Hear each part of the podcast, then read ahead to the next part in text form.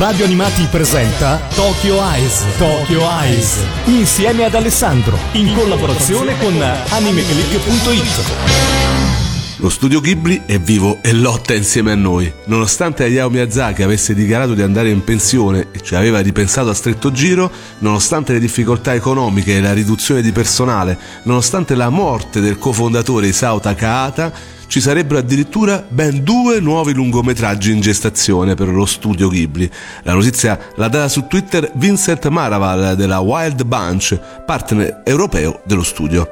Amici di Radio Animati, come sempre io sono Alessandro Falciatore, il direttore editoriale del sito www.animeclick.it. Oggi eh, qui a Tokyo Ice vogliamo parlare di Studio Ghibli, però appunto riferendoci a quello che è l'annuncio o comunque la notizia che più ha fatto parlare il web ultimamente relativo proprio a questo studio e a uh, Miyazaki, eh, non possiamo non concentrarci sul figlio Goro Miyazaki. Questo perché eh, sono previsti, almeno secondo gli annunci che eh, sono girati appunto su Twitter, ben due nuovi film dello studio Ghibli, uno sicuramente diretto da Miyazaki, ma l'altro anche da Goro Miyazaki. Infatti la sorpresa reale è l'annuncio di un altro lungometraggio anime firmato dal figlio di Hayao che debuttò con il tanto criticato I racconti di Terra Mare. Diciamo che il figlio di Miyazaki è un po' come il fratello di Maradona, insomma quei figli o comunque parenti di personaggi talmente grandi, talmente iconici, eh, talmente popolari che sicuramente, ecco, eh, per quanto si avvicinino e cerchino di eh, occupare un piccolo spazio nel loro stesso campo, eh, non riescono o comunque soffrono di questa presenza schiacciante. Ma è davvero così anche per Goro? Ne parleremo proprio oggi. In realtà, appunto, ci vogliamo soffermare su quello che è eh, la vita e le opere di questo regista, eh, sicuramente figlio figlio d'arte, sicuramente un personaggio molto discusso all'interno del fandom eh, dell'animazione giapponese.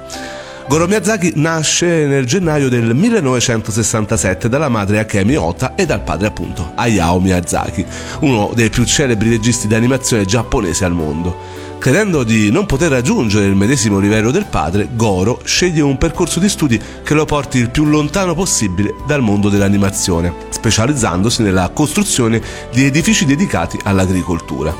Nei primi anni successivi alla laurea, Goro si dedica alla progettazione di parchi e giardini, finché nel 1998 viene scelto per realizzare il Museo Ghibli a Mikata, occupandosi anche della direzione dello stesso dal 2001 fino al 2005 il museo di Mikata che tantissimi hanno visitato durante tutte le loro visite in Giappone, tantissimi anche che sono venuti con i viaggi Anime Click, io stesso l'ho visto una volta. La svolta della vita di Goro Miyazaki avviene quando Toshio Suzuki, il famosissimo manager dello studio Ghibli e storico collaboratore del padre Hayao, impressionato dalla capacità organizzativa e decisionale del giovane, lo convince ad aiutarlo a realizzare un film animato. Nonostante il parere contrario del padre Ayao, che non lo riteneva ancora pronto per il ruolo, Suzuki assegna a Goro la realizzazione degli storyboard dell'adattamento animato del romanzo Tales of Sea di Ursula Le Guin. La qualità del lavoro di Goro è tale che Suzuki decide di assegnargli addirittura la regia del film. Il film, come sappiamo, o almeno io spero che sapete perché cioè se ne è discusso davvero tanto, divide critica e pubblico. I racconti di Terramare e Miyazaki vincono il premio rispettivamente come peggior film e peggior regista dell'anno al eh, Bushun Raspberry Awards, ma il film viene candidato al Japan Academy Prize e presentato al Festival di Venezia. Hayao Miyazaki inoltre si complimenta col figlio ritenendo il film alla fine un lavoro onesto, ma poi ne parleremo più approfonditamente dopo. Il successivo film, scritto dal padre e girato dal figlio, segna la collaborazione tra i due Miyazaki e questa volta La collina dei papaveri vince il Japan Academy Prize. Nel 2014 poi Goro Miyazaki si occupa della sua prima serie animata per la televisione, trasponendo il romanzo per l'infanzia Ronja della scrittrice svedese Astrid Lindgren, una serie che comunque da noi non è arrivata e gira un pochino ecco, i fan in maniera sottotitolata. E questo per quanto riguarda la vita di questo regista, di questo personaggio che ha fatto davvero comunque tanto parlare di sé, diciamo forse più in negativo alcune volte pure un po' in maniera esagerata che in positivo. E questo perché? Perché la prima opera che, eh, su cui lui ha lavorato eh, non andò proprio tanto bene. Terramare che diciamo è tratto dalla saga fantasy di Earthsea della scrittrice statunitense Ursula Le Guin ed è appunto l'opera prima di Goro Miyazaki, divenuta famosa anche per la sua bellissima canzone cantata da Aoi Teshima. Aoi Teshima, nata nel 1987, è una cantante e doppiatrice che ha debuttato appunto nel ruolo della protagonista nel film d'animazione I racconti di Terramare. Allo stesso tempo ha debuttato, sempre con questo film, nel mondo della musica, lavorando con la casa discografica Yamaha Music ed il suo singolo d'esordio è proprio questa canzone, tratta dai racconti di Terramare, Terru no Uta, che ha venduto ben 220.000 copie. È una canzone bellissima, famosissima, forse più famosa del film stesso. Io penso che moltissimi di voi l'abbiano almeno ascoltata, sicuramente qui su Radio Animati. E adesso appunto Aoi Teshima, eh, Terru no Uta, ci andiamo ad ascoltare quella che è la canzone portante, la theme song dei racconti di Terramare. 夕闇迫る雲 の上いつも一羽で飛んでいる。鷹はきっと悲しかろう。音も途絶えた風の中空を掴その翼休めることはできなくて。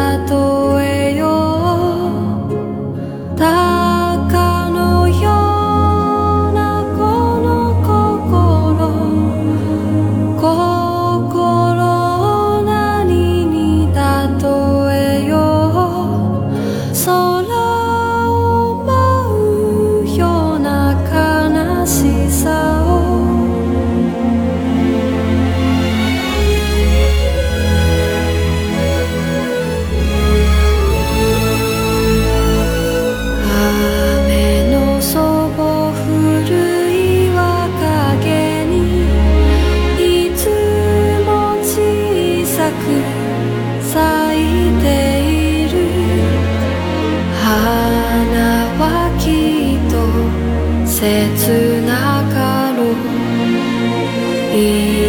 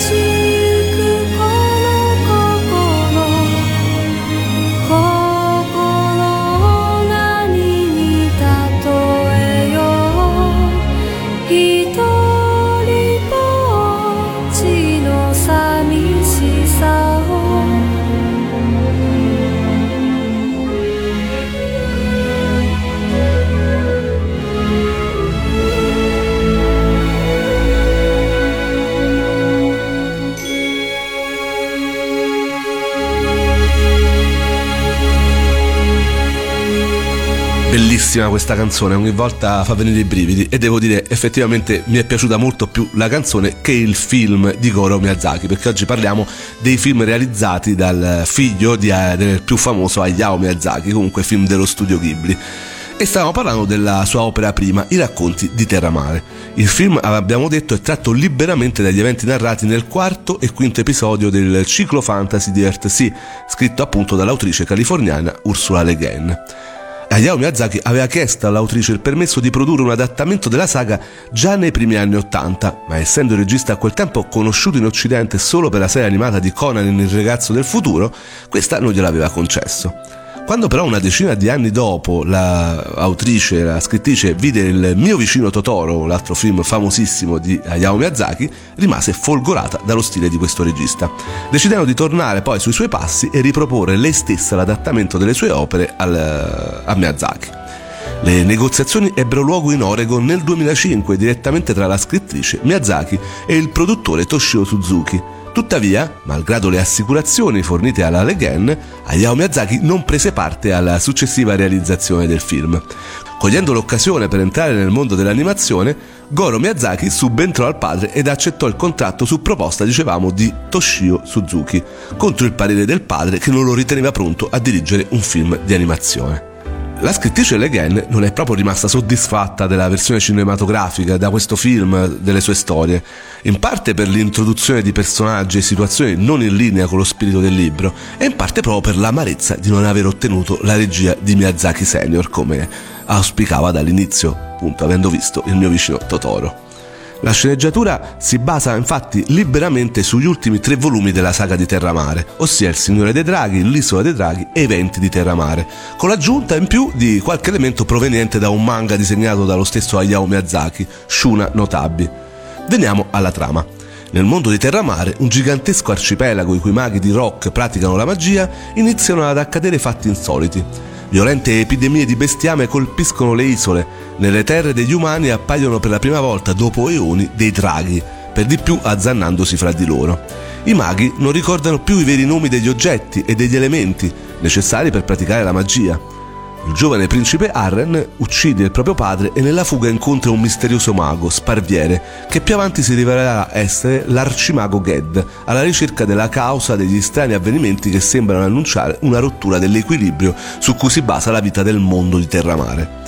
Nella vicenda saranno coinvolte anche Tenar, una donna che conosce da tempo Sparviere e vive in una fattoria, e Terru, ragazzina dal volto per metà ustionato, la cui natura non è completamente umana mentre la persona che ha causato la rottura dell'equilibrio si rivelerà essere un mago, anche se non si riesce a capire per tutta la durata del film se sia un uomo o una donna. Eh, mago dal nome Aracne, altra vecchia conoscenza di Sparviere.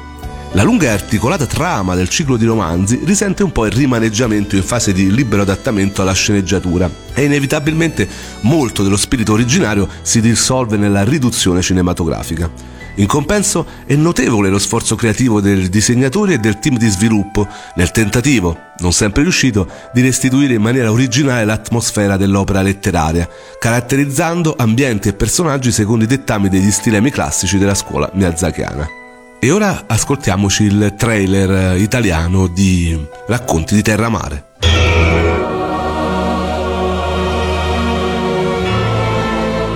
Dai creatori della città incantata e del castello errante di Howl. Una nuova, magica avventura. Firmata Studio Ghibli. I racconti di Terramare. L'arcipelago degli uomini è minacciato da forze malvagie. Destino del mondo è nelle mani di un ragazzo coraggioso, partito per risolvere l'oscuro mistero.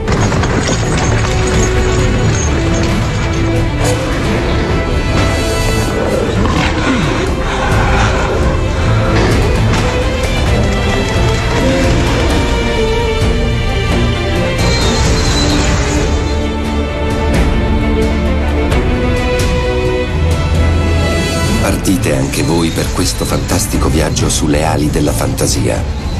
e lasciatevi guidare dall'incanto dei Racconti di Terra Mare, un film di Goro Miyazaki. Dicevamo di questo film che con atteggiamento prudente, senza usare in virtuosistici acuti ma evitando accuratamente scivoloni e cadute di stile, il regista Goro Miyazaki detta con misurata cautela i tempi della narrazione in un ritmo costante e regolare fino allo spettacolare duello di magia finale. Colpisce la cura nella descrizione dei protagonisti, finemente tratteggiati fra cui spiccano il tormentato e amletico protagonista Arren e il carismatico arcimago Sparviere. L'aspetto tecnico e artistico rientra negli altissimi standard di questo pluripremiato studio di animazione e sfoggia personaggi dalle eleganti fattezze e splendidi fondali dipinti a mano in cui la visione letteraria e immaginifica della Leghen trova una suggestiva trasposizione grafica. Sotto il profilo delle animazioni si cerca di coniugare con esiti alterni la spettacolarità visiva delle più moderne tecniche in computer grafica, o almeno lo era all'epoca, con i vertiginosi voli di fantasia e la consueta ricerca artigianale del dettaglio pittorico in tipico stile Ghibli. Il film insomma è una parentesi con qualche piccola ombra per la casa di produzione di Miyazaki e Takahata, che ha sempre viziato i suoi aficionados abituandoli all'eccellenza su tutti i fronti e probabilmente appunto ha scontentato sia i seguaci della saga letteraria della Legenne sia i fan storici del celebre studio giapponese. Tuttavia un pubblico di mezzo generalista e abbastanza privo di pregiudizi di sorta forse troverà nei racconti di Terramare un ottimo spunto di partenza per approfondire entrambi gli argomenti. Nel 2006 I racconti di Terramare è stato presentato come film fuori concorso alla 63esima Mostra Internazionale d'Arte Cinematografica di Venezia, ricevendo però una fredda accoglienza dalla critica. Il film poi è arrivato anche in Italia al cinema ed è disponibile in Blu-ray e DVD ad opera di Lucky Red. Però ecco, diciamo, i fan non eh, hanno mai amato troppo questo film, mentre in realtà quello che è venuto dopo, nell'estate del 2011, La collina dei papaveri, è giudicato sicuramente in maniera meno severa. La collina dei papaveri è un uh, film appunto d'animazione del uh, anno, targato anno 2011 e diretto sempre da Goro Miyazaki, alla sua seconda regia dopo i racconti di Terramare film prodotto dallo studio Ghibli e l'adattamento cinematografico dello shoujo manga omonimo del 1980 scritto da Tezuro Sayama e disegnato da Chizuru Takahashi. Il 15 dicembre 2010 lo studio Ghibli ha annunciato il film e la sua distribuzione per l'estate dell'anno successivo. La produzione però fu pesantemente influenzata sia dai ritardi nel completamento della sceneggiatura da parte di Hayao Miyazaki, sia dai blackout eseguiti dal terremoto e maremoto del 2011. In particolare, per un lungo periodo gli animatori sono stati costretti a lavorare solamente di notte per ridurre al minimo il rischio di interruzione del processo. Tutto ciò eh, ebbe veramente una pesante ripercussione condizionando l'avanzamento dei lavori. Quando il film fu completo per il 50%, lo studio rivelò che in realtà senza il disastro, eh, appunto senza il terremoto, lo stato di completamento delle animazioni sarebbero state già al 70%.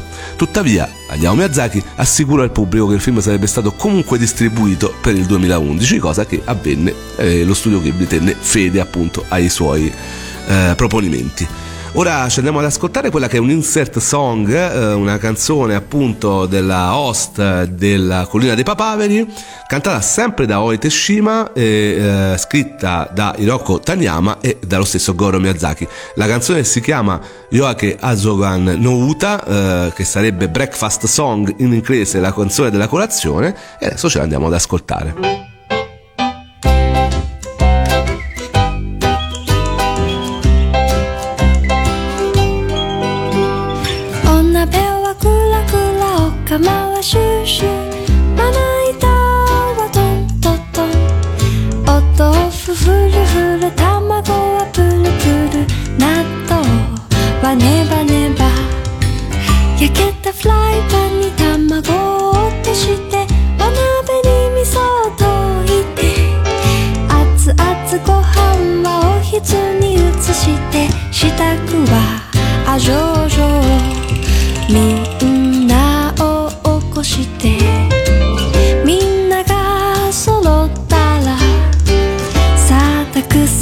し上がれ。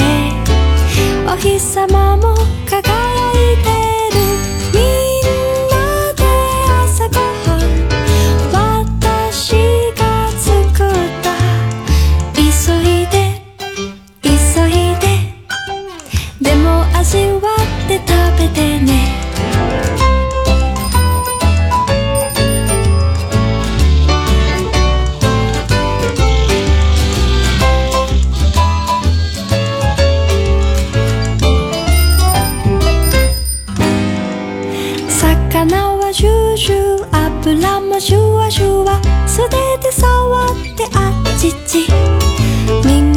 つまんでお水で冷やしてそんな暇ありません。きゅうりを刻んで小鉢に分けたら味噌汁にネギパッパッパお茶碗並べてお箸も配って支度はあ上々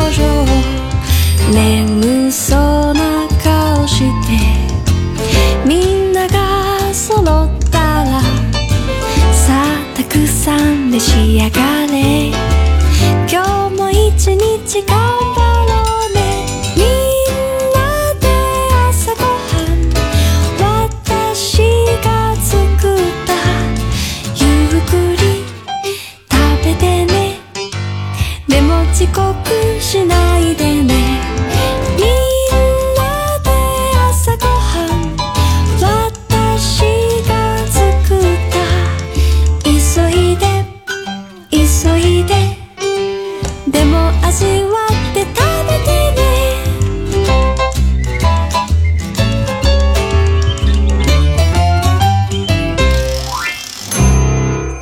questa era Breakfast Song in inglese, la canzone della colazione, una insert song di, eh, del film La collina dei papaveri. Siamo sempre su Radio Animati, questo è Tokyo Ice, stiamo parlando dei film di Goro Miyazaki, il figlio di Hayao Miyazaki. Eh, film che non sono stati tanti, in particolare sono stati solo due, però ora ne è stato annunciato un terzo in lavorazione. Torniamo alla collina dei papaveri. Di cosa parla? Narra la storia di due adolescenti giapponesi, un ragazzo di 17 anni e una ragazza di 16, della Yokohama negli anni, anni 60, che, conosciutosi casualmente, stringono una fortissima amicizia che li porterà a scoprire alcuni segreti del loro passato che probabilmente li accomunano come fratelli. Il tutto è raccontato nella cornice di un Giappone che inizia a riprendersi dopo la distruzione e la crisi della seconda guerra mondiale. Il film è uscito nelle sale cinematografiche giapponesi il 16 luglio del 2011, distribuito dalla Toho. In Italia l'uscita del film al cinema è avvenuta in un'unica data, il 6 novembre del 2012. La distribuzione e il doppiaggio sono a cura di Lucky Red e appunto trovate quello che è il Blu-ray e il DVD sempre a cura di Lucky Red anche di questo film, abbondantemente si trova facilmente. Fu inoltre effettuata una proiezione in anteprima per il Lucca Comics Games eh, del 2012 e eh, appunto per questa edizione eh, trovate tutto in un articolo bellissimo che eh, con tanto di interviste e chicche eh, su tutto quello che riguarda questo film e l'adattamento che ne fece Lucky Red. Appunto trovate tutto questo in un articolo su Anime Click. Noi eravamo presenti in questa, a questa proiezione e in tutto quello che è stato poi l'intervista e le domande dal pubblico dopo fatte dopo nel 2012 La Collina dei Papaveri è risultato vincitore nella categoria Miglior film d'animazione dell'anno sia al Tokyo Anime Award che al 35 Japan Academy Awards che sono appunto i gli Oscar giapponesi, del cinema giapponese, quindi diciamo un miglioramento da questo punto di vista per Goro Miyazaki che invece non era riuscito a vincerli eh, con il film racconti Telamare, nonostante al cinema Telamare non era andato per niente male. Dicevamo che la protagonista della storia è una ragazzina di 16 anni, Umi, che è costretta a dividersi tra la gestione dell'ostello di famiglia e la normale vita scolastica. Tutti i giorni Umi issa nel giardino di casa, dal quale si vede il mare, due bandiere, che nel codice nautico sono un augurio di buona navigazione. Tutto questo in ricordo del padre marinaio deceduto durante la guerra di Corea. La storia è ambientata a Yokohama nel 1963, un anno prima dei giochi delle Olimpiadi di Tokyo, che furono il segnale dell'avvenuta ricostruzione del Giappone dopo la guerra e sancirono il definitivo riconoscimento internazionale della nazione. Il Giappone, eh, dicevamo, è uscito dalla seconda guerra mondiale e vuole rinnovarsi. Tra i tanti edifici destinati ad essere abbattuti per costruirne altri più moderni, c'è anche un'ala della scuola della ragazza protagonista di questo film, Umi. Separata dal corpo principale, quest'ala della scuola che accoglie tutti i club culturali dell'istituto. I membri del club, anche se in minoranza rispetto a quelli che vogliono abbattere l'edificio, si danno da fare per evitare la distruzione delle loro sedi. Allo stesso tempo Umi conosce Shun, studente della sua scuola e uno dei membri del club culturale che si occupa della realizzazione del giornale dell'istituto. Umi, frequentando Shun, comincia a provare qualcosa nei suoi confronti. I due ragazzi sembrano uniti da uno strano filo del destino. Umi mostra a Shun una foto che ritrae suo padre in compagnia di due commilitoni e Shun ne ha una copia identica a casa, quasi a suggerire che i due ragazzi abbiano qualcosa in comune. Però vabbè, niente spoiler, guardatevi il film. Questo film rappresenta un tentativo ulteriore da parte dello studio Ghibli per promuovere nuovi registi, sapendo che comunque Hayao Miyazaki aveva tutta l'intenzione di mollare, poi abbiamo scoperto che era tutto un bluff. Ci avevano provato con Arieti, con ottimi risultati, appunto, ne abbiamo parlato in una puntata ad hoc qui a Tokyo Ice. Arieti era l'opera appunto prima per lo studio Ghibli eh, del regista Hiromasa Yonebayashi e eh, riprovarono a dare una chance quindi anche a Goro con questa collina dei papaveri.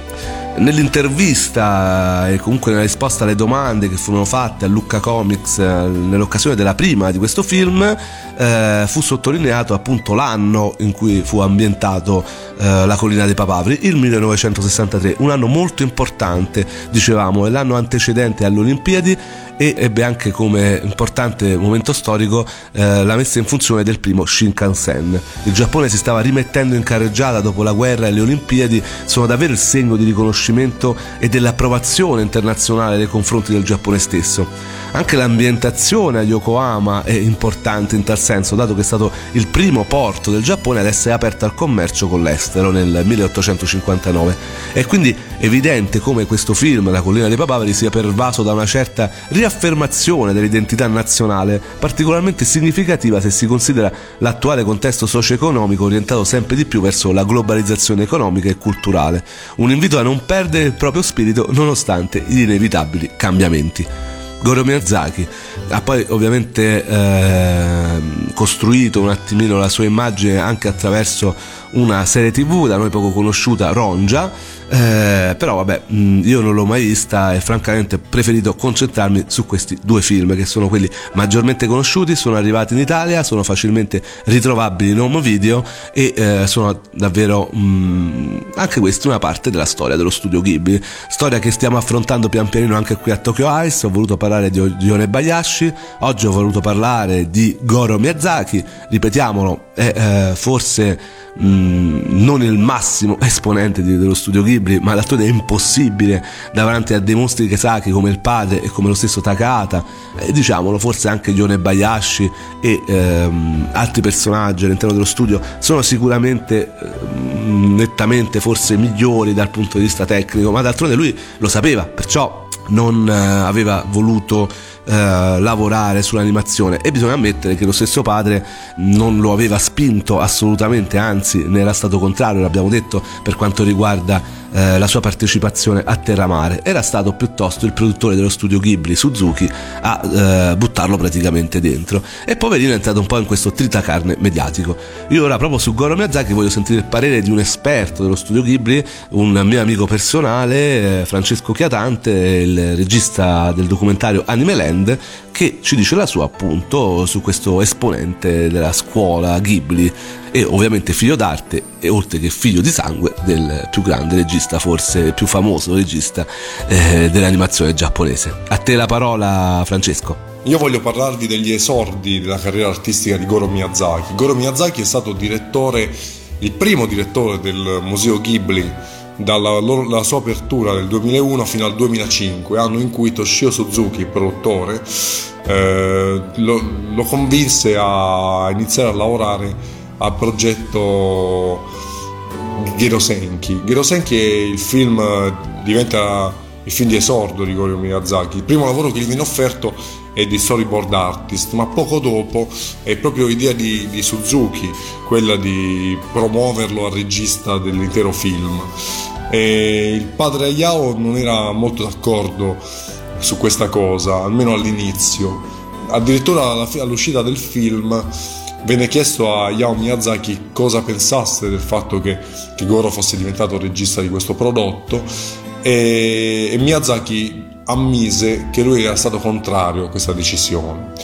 E la risposta di Goro sui media fu una risposta anche pungente, fu che Miyazaki padre era stato un padre assente, ma io Francesco non stento a, a credere a questo, anche perché per ottenere certi risultati artistici probabilmente Miyazaki, casa Miyazaki padre casa non l'avrà vista quasi mai e la risposta ulteriore di Hayao Miyazaki al figlio, dopo questa punzecchiatura, fu che, che non avrebbe mai più da quel giorno risposto alla stampa a una domanda di tipo intimo o familiare. Eh, queste sono cose che insomma, possono sempre succedere. Noi in Italia viviamo sul gossip, il Giappone è un po' più ermetico sul lato umano. Il film Gedo Senki viene presentato al Festival di Venezia nel, durante la 63esima mostra d'arte cinematografica fuori concorso. Era il 2006, tra l'altro io ero in sala, quindi ho avuto il grandissimo piacere di, di vedere Goro Miyazaki lì a un passo da, da, me e da altri amici e colleghi e godermi il film, film che poi insomma, è arrivato in Italia col titolo di I racconti di Terramare con eh, un grandissimo piacere. L'anno precedente eh, Hayao Miyazaki aveva vinto, era stato premiato con il Leone d'Oro alla carriera e l'anno dopo c'era ancora fame e voglia di incontrare i, i nostri diciamo, beniamini i beniamini dell'immaginario di chi ha sempre amato manga e anime. E l'accoglienza fu festosa, il film non fu amato da tutti, uh, molti lo criticarono, a me non dispiacque per niente, trovai molte cose belle. E in conferenza stampa Goro raccontò tante cose che poi si rivelarono parzialmente vere, a cominciare da gli chiesero come mai ci fosse un drago sul manifesto che poi appare anche in alcune scene del film e lui rispose dicendo che non esiste un film fantasy senza drago. In realtà poi tempo dopo saltò fuori che questa non fu una decisione sua, anzi lui non era così favorevole all'idea di metterci un drago, ma fu un'idea del produttore Suzuki che vedeva l'immagine del drago evidentemente molto evocativa in maniera che, che potesse attrarre più pubblico. E I racconti sono tanti, ma, ma io a questo punto penso di essermi dilungato anche troppo e ripasso la parola a Alessandro. Ecco, abbiamo sentito il parere anche di Francesco. A questo punto non ci resta che salutarci, mi raccomando andate sul sito di Radio Animati www.radioanimati.it alla voce palinsesto per scoprire quali sono tutti i passaggi di questa e delle prossime puntate di Tokyo Ice. Per quanto riguarda uh, Anime Click vi aspetto sul sito, magari se non avete mai visto i racconti di Terramare o La collina dei papaveri, guardatelo, prendete il Blu-ray, vedete di rimediarlo e venite a dire la vostra sul nostro sito, sulle loro schede. E magari la, pubblicheremo la vostra recensione, se volete addirittura regalarci una recensione, anche nella nostra rubrica degli sconsigliati. Mi raccomando su www.animeclick.it. Adesso ci lasciamo con un'altra canzone molto molto bella, una canzone che io amo particolarmente. Si chiama Sayonara Nonatsu, in inglese Summer of Goodbye, l'estate dell'addio ed è la canzone portante della collina di Papaveri. Goro Miyazaki ha espresso la sua opinione durante una conferenza stampa di presentazione di questo film, eh, ha espresso appunto la sua idea su questa canzone, che è stata poi tra l'altro registrata il giorno prima del terremoto del 2011. Mm, Miyazaki ritiene che questa canzone non sia solo una canzone d'amore per una giovane donna, ma anche un requiem. Io devo dire, ho letto le parole, ve ne voglio citare qualcuna proprio al volo, quella del ritornello, sono parole molto belle. Il mio amore è un diario che scrive le pagine della mia vita. Il mio amore è una barca che naviga per il mare vuoto. Se avessi guardato dietro di me al tramonto, mi chiedo se ti avrei visto cercarmi con lo sguardo. E con questo noi ci salutiamo, diamo la parola alla cantante Aoi Teshima, che è stata grandissima protagonista di questa puntata perché ha cantato le canzoni più importanti di tutti i film diretti da Goro Miyazaki, tra l'altro eh, questa, ricordiamo che la canzone è composta da Koichi Sakata su testo di Yukiko Marimura. Ora appunto ci salutiamo con Summer of Goodbye e viva l'animazione giapponese!